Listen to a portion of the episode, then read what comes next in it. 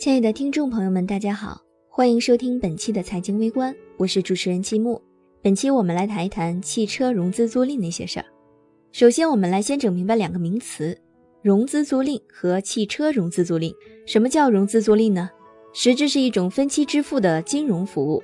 相对于传统的金融产品，它具有更加灵活和更具弹性的支付方式。目前，国内融资租赁的主要形式还是通过融物的方式，为企业和个人提供新的融资途径，拓宽企业和个人的融资渠道，从而解决企业和个人的资金需求。那什么又是汽车融资租赁呢？其实就是区别于传统的金融贷款购车的一种。汽车金融公司将汽车租给客户，客户拥有使用权，等租期满后再交收所有权。汽车金融租赁这种消费模式其实是市场需求的结果。随着中国消费者消费习惯的改变，市场规模随着专业汽车租赁公司、整车厂、经销商及银行系融资租赁公司的积极加入，快速增长。中国汽车金融市场正迎来发展的黄金时期。根据中国汽车工业协会预测，二零二五年中国汽车金融业将达到人民币五千二百五十亿元的市场容量。这将是二零一三年的两倍。目前，汽车行业内普遍认可的中国汽车金融的渗透率在百分之二十左右，与欧美等成熟汽车市场百分之八十的汽车金融渗透率相比，说明我国的汽车金融业的市场空间巨大，拥有较大的发展潜力。任何消费模式、商业模式，只有当双方乃至多方有利可图，才能真正将这种模式持之久远的发展下去。那么融资租赁为何呼声这样高？参与各方的利益点又在哪里呢？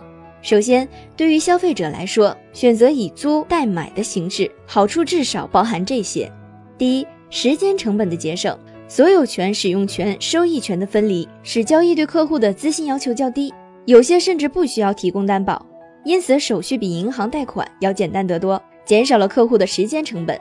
第二，降低消费门槛。汽车融资租赁将裸车款、购置税、牌照费用、保险、其他税费全部作为分期付款对象，客户只需支付所有款项一定比例的费用做保证金以及手续费，即可取得车辆的使用权。这种方式降低了客户购车初期支付的负担，客户可以将更多的资金用于投资理财。第三，更短的换车周期，对于承租人来说，先租后买方式灵活，在租赁期满后。承租人享有是否购买所租汽车的选择权。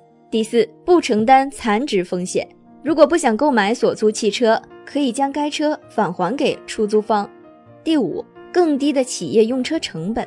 我国税法规定，在技术改造中使用融资租赁方式增添设备，允许加速折旧。因此，对于企业客户、承租人，可在租赁期间内得到合理避税，改善企业现金流量的好处。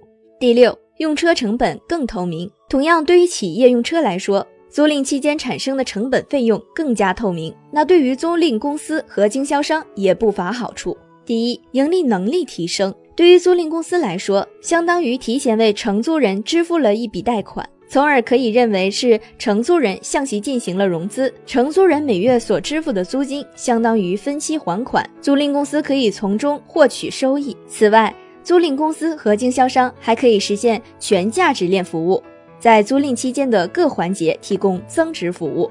第二，加速资金流通。对于经销商来说，产品销售后能很快获得款项，加速了企业资金的流动，也很好的避免了购货商拖款现象的发生。第三，利于客户保留。产品的交易不再是一次性买卖，租赁公司与客户之间建立了长期有效的联系，有助于提升客户的忠实度，保留客户。总之，伴随着八五九零后逐渐成为汽车消费的主力军，客户体验感的好坏越来越考验汽车消费服务主体。只有在经济新常态下做好产品服务升级，打造优质项目，才能获得长足发展。今天的话题就先到这里，感谢大家收听。如果想参与话题讨论，可以留言哦。下期我们再见喽。